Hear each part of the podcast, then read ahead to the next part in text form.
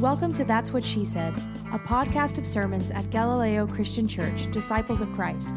Galileo exists to seek and shelter spiritual refugees, who for us are people for whom the church has become boring, irrelevant, exclusive, or even painful, especially people who have been pushed out because of their gender or sexuality.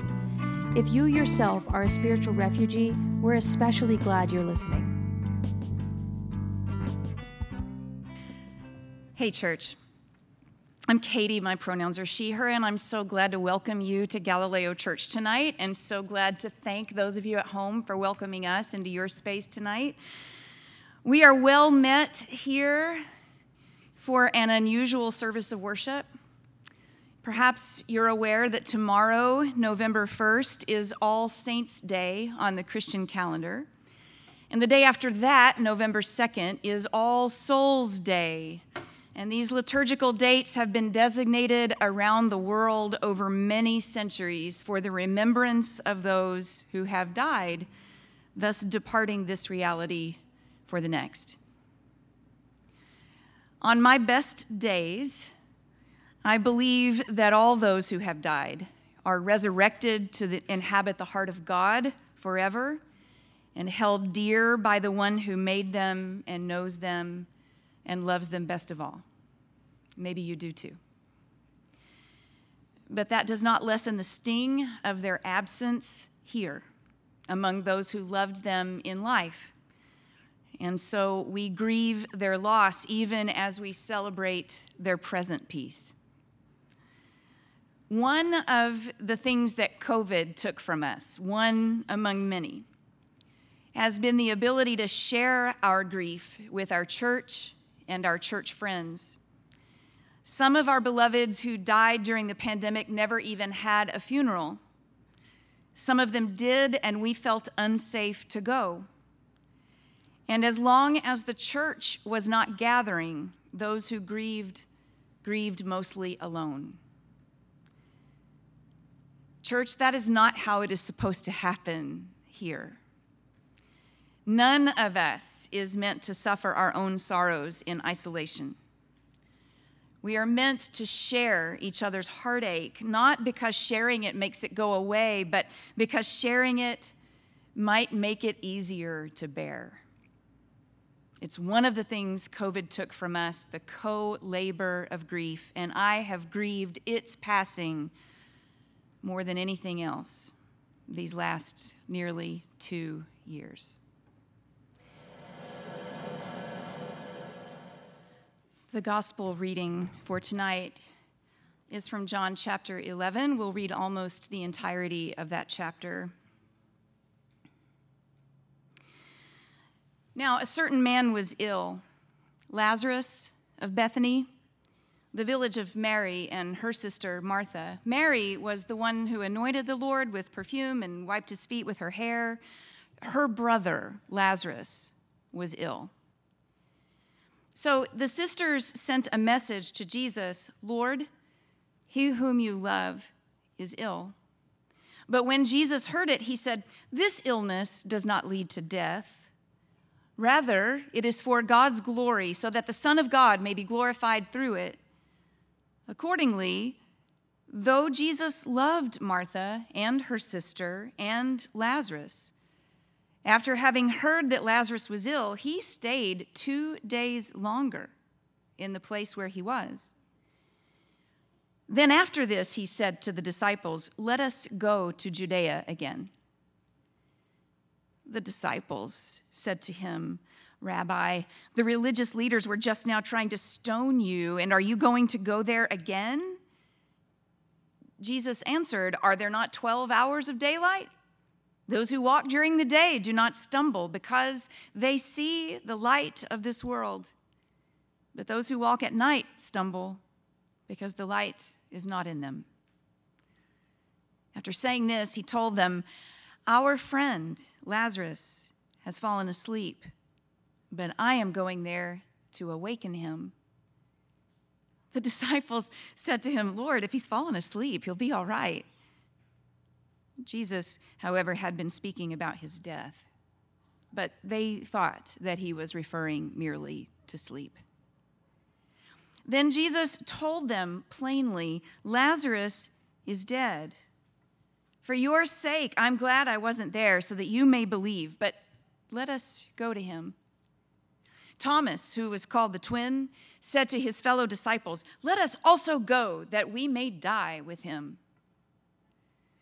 When Jesus arrived, he found that Lazarus had already been in the tomb four days.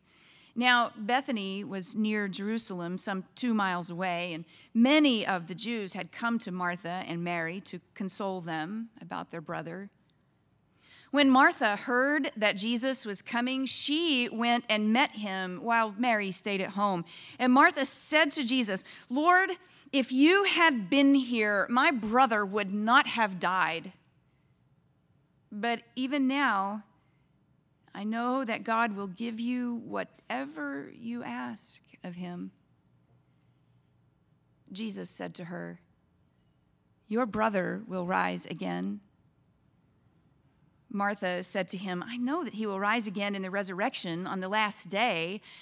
Jesus said to her, I am the resurrection and the life. Those who believe in me, even though they die, will live, and everyone who lives and believes in me will never die. Do you believe this?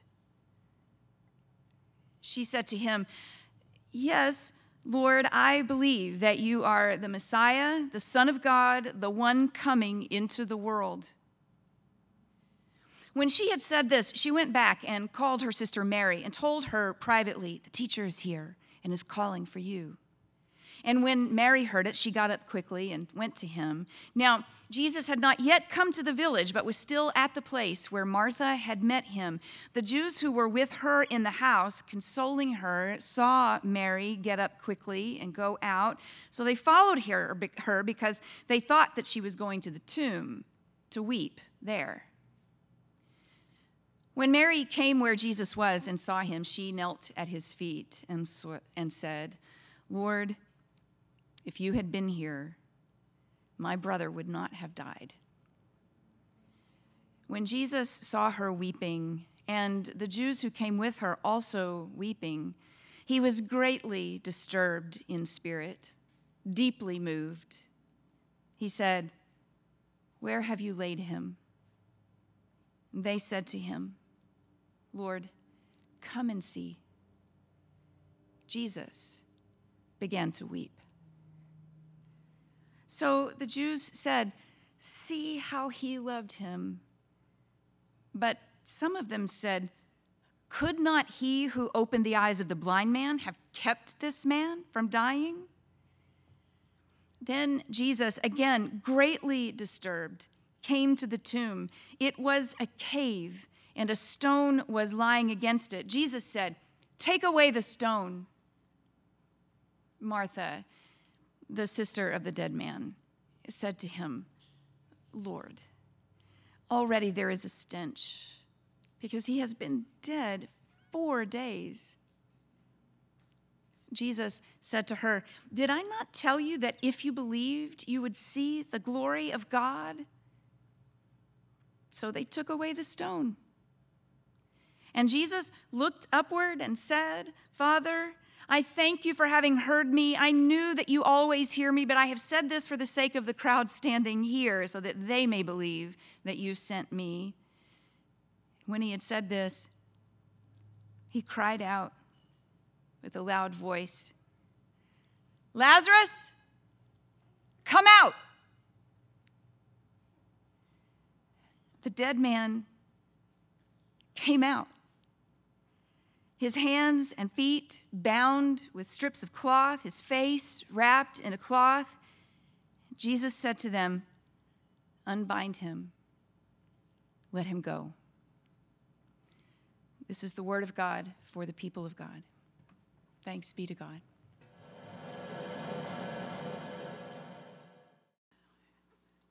Lord, if you had been here, my brother would not have died.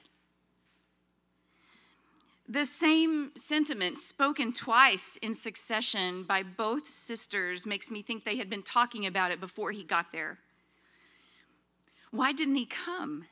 Why didn't he respond to our call for help? Are we not friends? Has he not promised faithfulness? Why didn't he, she, they answer our prayers? By the time we are praying the 116th Psalm, the one that says, Precious in the sight of the Lord is the death of God's faithful ones. We have prayed for our beloveds many times.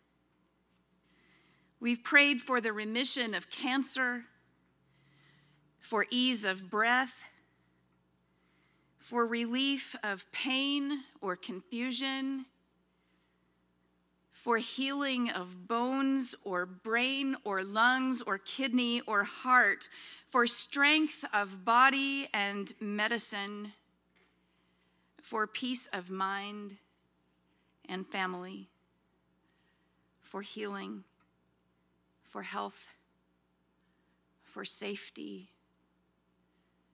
for life.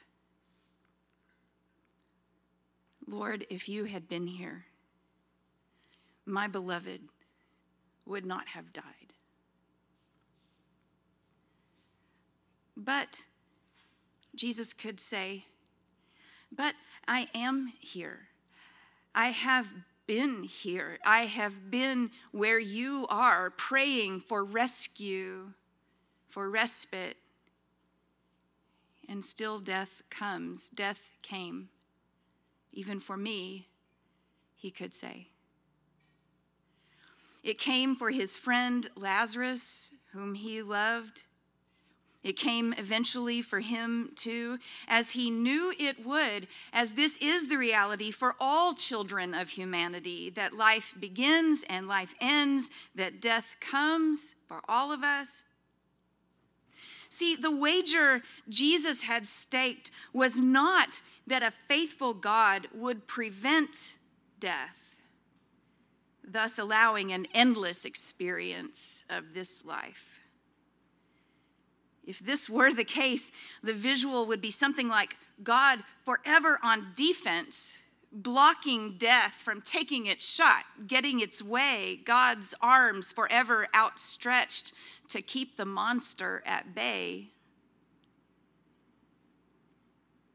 No, instead, the wager is, the faithful imagining is that God goes on offense against death for all our sakes, not simply staving it off in perpetuity, but instead defeating death once for all, demonstrating God's singular jurisdiction over the whole created order so that nothing is outside God's purview, not even those who have died.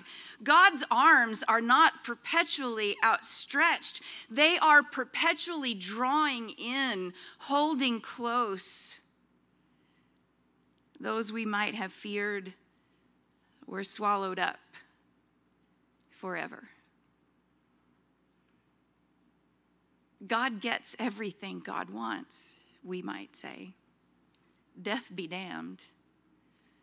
Death be God damned. The meal we share tonight and every time we meet together is not only a remembrance of Jesus' solidarity with us in grief, in loss, in suffering, in death itself,